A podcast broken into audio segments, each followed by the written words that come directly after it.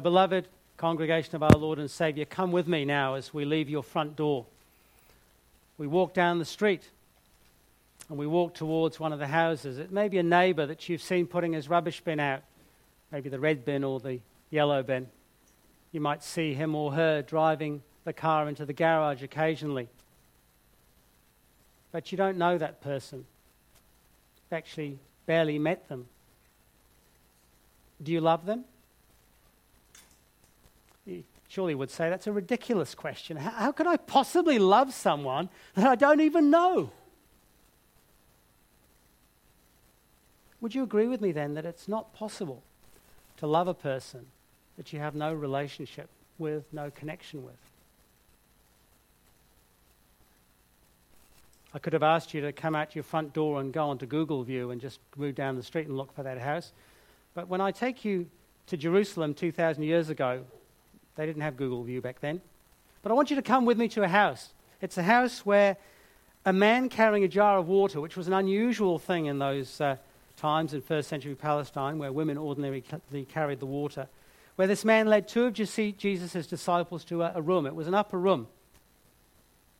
And it was there that Jesus gave this new commandment that you love one another. And we know that it wasn't completely new.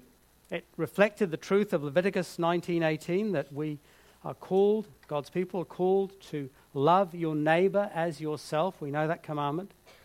What was new was the way Jesus explained this commandment. He said, "Just as I have loved you, you are to love one another in the same way." He spoke, we know, these words to his disciples before his betrayal and death. Judas Iscariot had just left the room. Eleven disciples remained Simon Peter, Andrew, James, John, Philip, Bartholomew, Matthew, Thomas, James, Simon the Zealot, and Judas, the son of James. And they were different people, different individuals. Some were fishermen, one was a tax collector, a couple of them were brothers, blood brothers.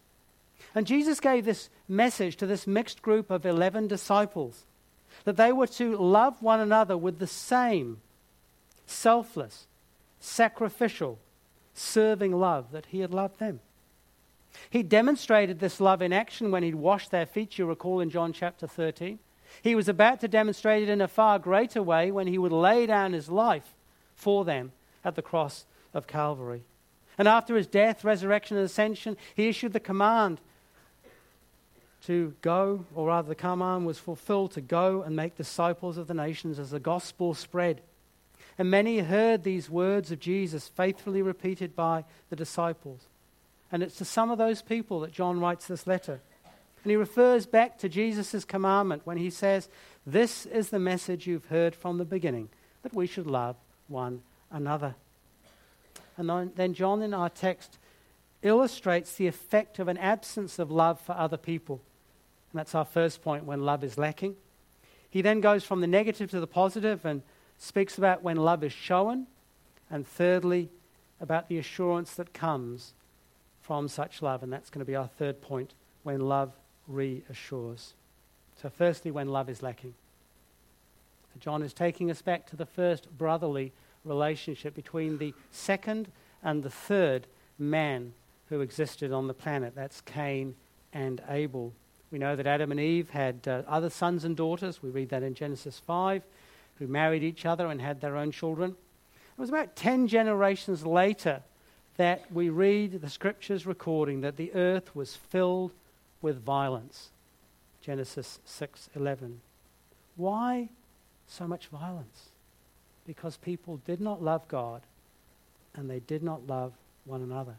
See, that's what happens when love is lacking. When love is lacking, hate abounds and violence so often follows. And it's to such violence and bloodshed and murder that John takes us when he uses the second man on the planet as an example that we are not to follow. He writes in verses 12 and 13 We should not be like Cain, who was the evil one and murdered his brother. And why did he murder him? Because his own deeds were evil and his brother's righteous. As we're reminded in that reading from uh, Genesis chapter 4, Abel's animal offering, his sacrifice, was acceptable to God, but Cain's offering of plant produce was not. We know that without faith it's impossible to please God, Hebrews 11:6. And so with faith and an acceptable sacrifice, Abel was commended by God as being righteous. But God had no regard, we read, from for Cain's sacrifice. And Cain's heart attitude, both towards God and his brother, became clear. We read Cain was very angry. And his sinful anger was fundamentally a hatred of God, who had rejected his offering. But he had no power, you see, to kill his own maker, so he did rise up against his brother and he killed him in the field. And this is the abiding pattern that we see in a post fall world, and it's this wicked people hate righteous people. Wicked people hate righteous people. That's why the unbelieving world thinks it's funny to mock good morals, to ridicule Christians, and portray clergymen as hypocritical buffoons. I was once accused by a secular humanist of child abuse for teaching my children that God had created the world from, from nothing and that mankind is not an evolved animal. Wicked people hate righteous people. That's why so many Christians have been tortured and killed over the last 2,000 years. In April this year, a Muslim man attempted to slaughter a Coptic Christian woman, Mary Gamel, in broad daylight in the middle, middle of a busy street in Egypt, in the neighborhood of Al Warak in Giza. The man had begun to harass, sexually harass Mary. When she rebuffed him, the man grabbed her and forced her to the ground and began carving at her jugular with a knife. He made a deep gash in her throat and almost killed her. But passers by intervened in time and the authorities arrived. It was just a few months ago. Do you marvel? Are you amazed at such hatred against Christians? Look what John writes in verse 13. Do not be surprised, brothers, that the world hates you. in the heart.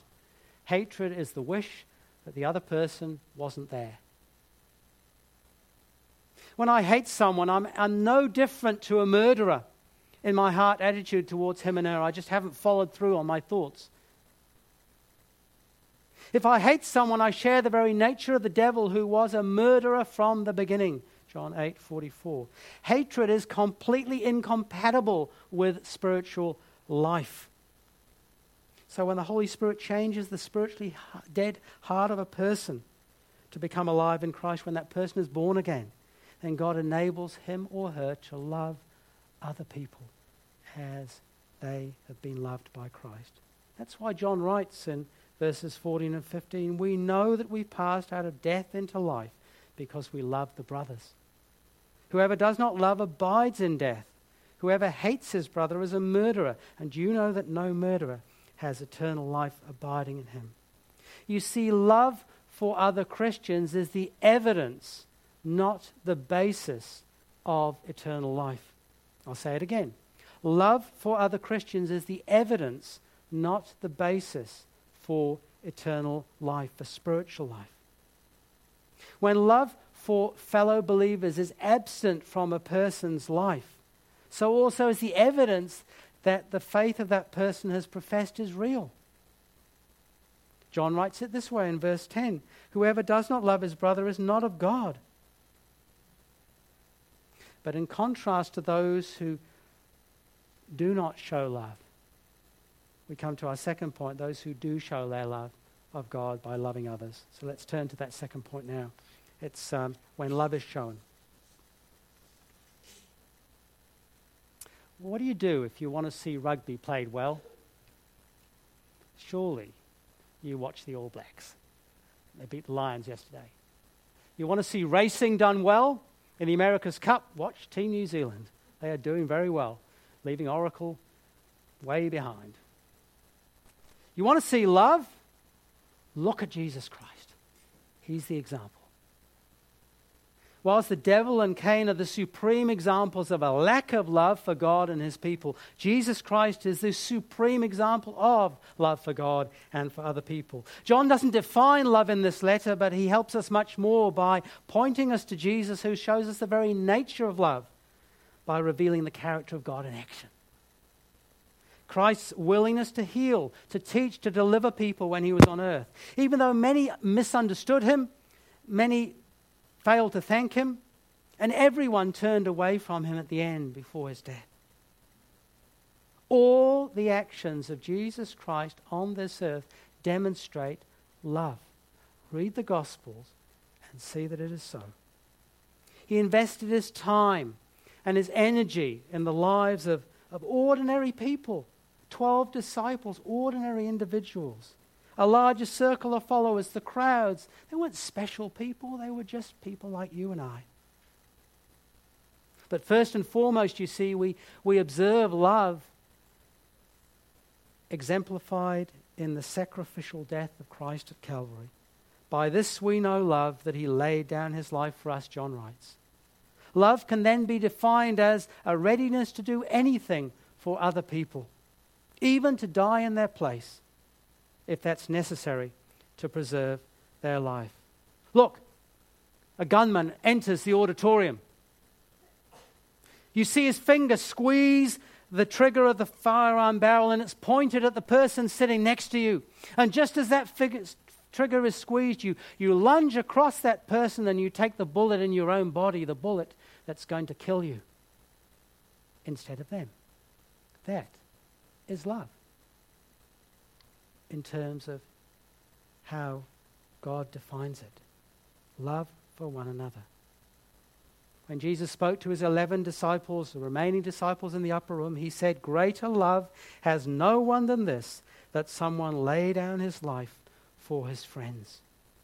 Christian love is love which is sacrificially giving towards those in need. It's a love that doesn't hold back. John writes in verse 16, By this we know love, that he laid down his life for us, and we ought to lay down our, love, our lives for the brothers. Perhaps you're thinking, well, haven't had a lot of opportunity to show that kind of love in the church so far. We don't, by God's grace, have a lot of gunmen coming in. Times may change, but at this stage it's true. We're not to wait to show love for one another until we arrive at such an extreme situation where the gunman enters the worship service with murderous intent. The love also applies, John says, to the sharing of material blessings with one another. He writes in verses 17 and 18 If anyone has the world's goods and sees his brother in need, yet closes his heart against him, how does God's love abide in him? So we understand that our love for fellow believers is demonstrated by giving from our own abundance, our own goods, our own clothing, our own material blessings, our own money, our time, and our energy.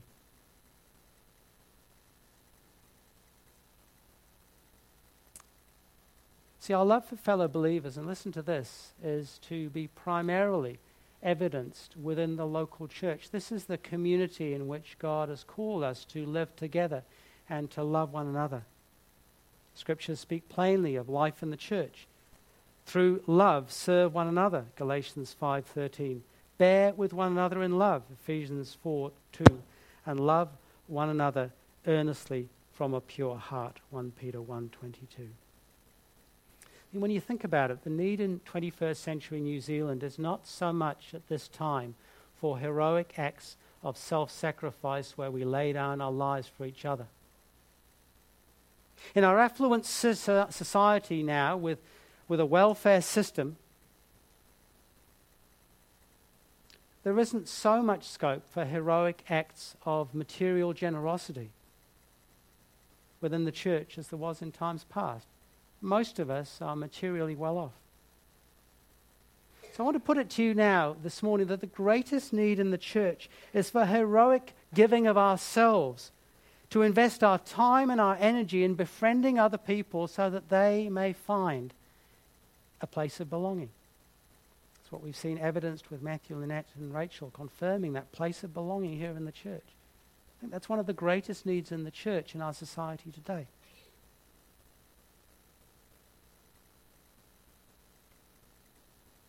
Remember, you cannot love a person you do not know. So, do you love all the people in this congregation? Now, no doubt there are some here that you like, some you get on well with, some you may well have known for many, many years. And they're likely the people that you talk to after the service in the fellowship area. But do you know all the people in this congregation? For example, how well do you know Matthew? How well do you know Lynette? How well do you know Rachel? Matthew and Lynette have been regular visitors here in our church for almost two years. How many times have you spoken with this brother and sister? How many times have you prayed with them? Could you confidently say before the Lord, I love Matthew as my brother in Christ? I love Lynette as my sister in Christ. I love Rachel as my sister in Christ. Young people, I want to speak to you for a moment. Young people of youth group age. Do you know all of our older members? Do you know their names? Have you spoken to them? Do you know their joys and their, their sorrows, their sufferings? Do you know something of their interesting life histories? Their backgrounds? Young people, can you confidently say before the Lord this morning, I love all the older members of this congregation? Older members. How well do you know the youth of this church? By older members, I'm including people of, of my age and about 10 years younger, by the way. Are you in the practice? Are we in the practice of talking to the young people of our church? Of learning about their walk with the Lord, of sharing our wisdom with them, of encouraging them to follow the Lord. Can we confidently say before the Lord this morning, as middle aged and older people, Yes, Lord, I love all the young people of this church because I know them.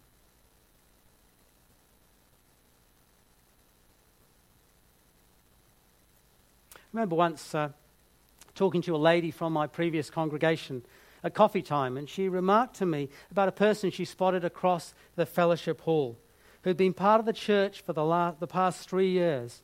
Someone this lady had never, ever even spoken to. Who is that? she asked me.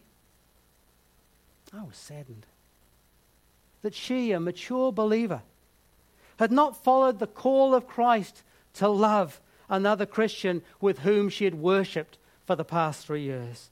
The command of Christ is not to love only the Christians you like. It's not to love only the people who've been members of the church for three years.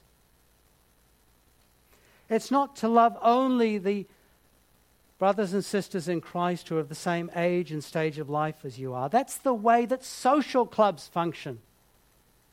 That's the way that sports associations work. That's the way that community interest groups live. This is not the command of Christ for his church. Do you know everybody in the church phone directory?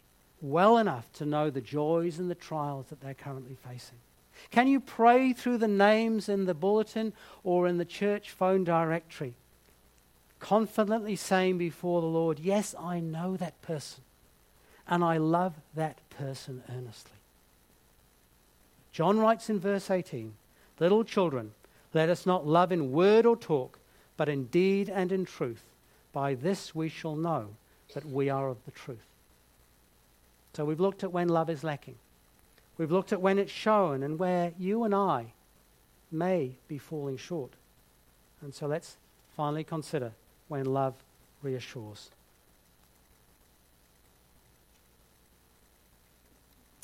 So, how are you feeling? Convicted? Angry? Uncomfortable? Ashamed? Unsure? Perhaps you're thinking, well, it's about time we got ourselves another preacher who makes me feel better about myself. But seriously, one of the tests of my faith is that I love my fellow brothers and sisters in Christ. And if I don't even know all the people in my own church, then am I not of God? If I've never taken the time to befriend Matthew or Rachel or Lynette, or an older member in the church or a young person, then am I guilty of not loving in word and in deed? In, sorry, in deed and in truth. See, the sword of the word cuts us when we think about these solemn questions and brings us, if we will listen, to question perhaps even our own salvation. And so, John, under the inspiration of the Holy Spirit, speaks pastorally to us, addressing God's people as little children. His intention is not to tear us down in this letter, and that's not mine either. He writes to bring assurance to his readers. I write these things to you who believe, he says in chapter 5, who believe in the name of the Son of God, that you may know that you have eternal life. He's writing and saying that by looking at how we love one another, we have the very means by which we may gain assurance of eternal life. By this, he writes, we shall know that we are of the truth and reassure our heart before him. For whenever our heart condemns us, God is greater than our heart, and he knows everything. Think for most of us, certainly for adults, we would admit, perhaps privately, that there are times when we come and really doubt whether we really are saved. We see patterns of sin in our lives pride, anger, lust, gossip, lack of hospitality. We wonder am I really good enough? Have I really been changed enough? Did Christ really die for me? But John is saying when we see in our lives this pattern of befriending others in the church with whom we worship, so that we can love them, so that we can love them as Christ loved us, then our hearts are assured that we do love Christ. See, John isn't pointing us to condemnation this morning, and I'm not doing that either.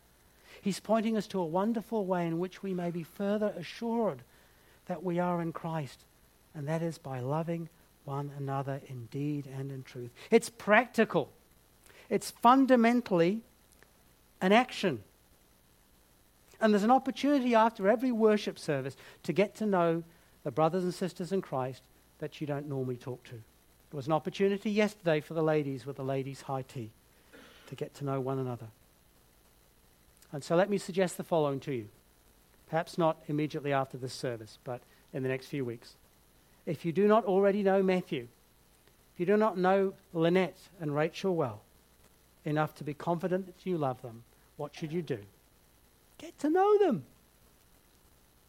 Come alongside them and talk to them and pray with them. And if you're mature in the faith, seek to guide them with your wisdom in Christ. And if you're younger in the faith, seek to be guided by them. So, Matthew, Rachel, and Lynette, it's no accident that you're here.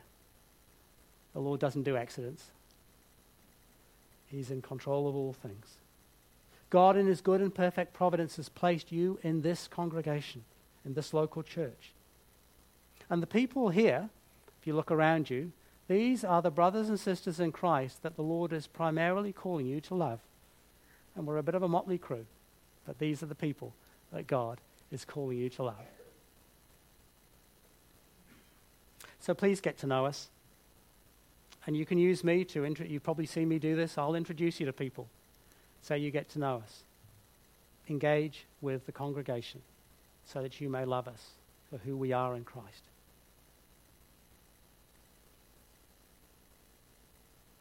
We've got a new photo directory being printed at the moment.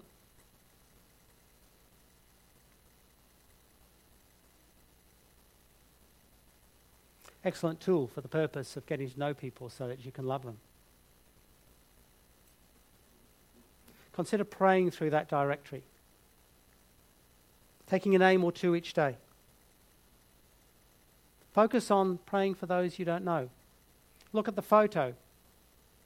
I've never talked to that person, or very seldom. When you come to the fellowship time, make an opportunity, a point of speaking with them to get to know them so that you may love them suggestion. Be bold and seek to enter into a conversation that you might know them. And if you want an introduction, ask me. Work away progressively in deed and in truth so that you know the people of this congregation better and better, that you may love them in Christ.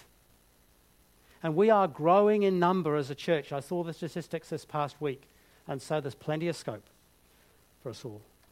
Scope to be assured, you see, of our salvation by the work of the Holy Spirit, prompting us to put into practice this word of Christ to love one another. It's not difficult to understand. Listen to the encouragement that John gives.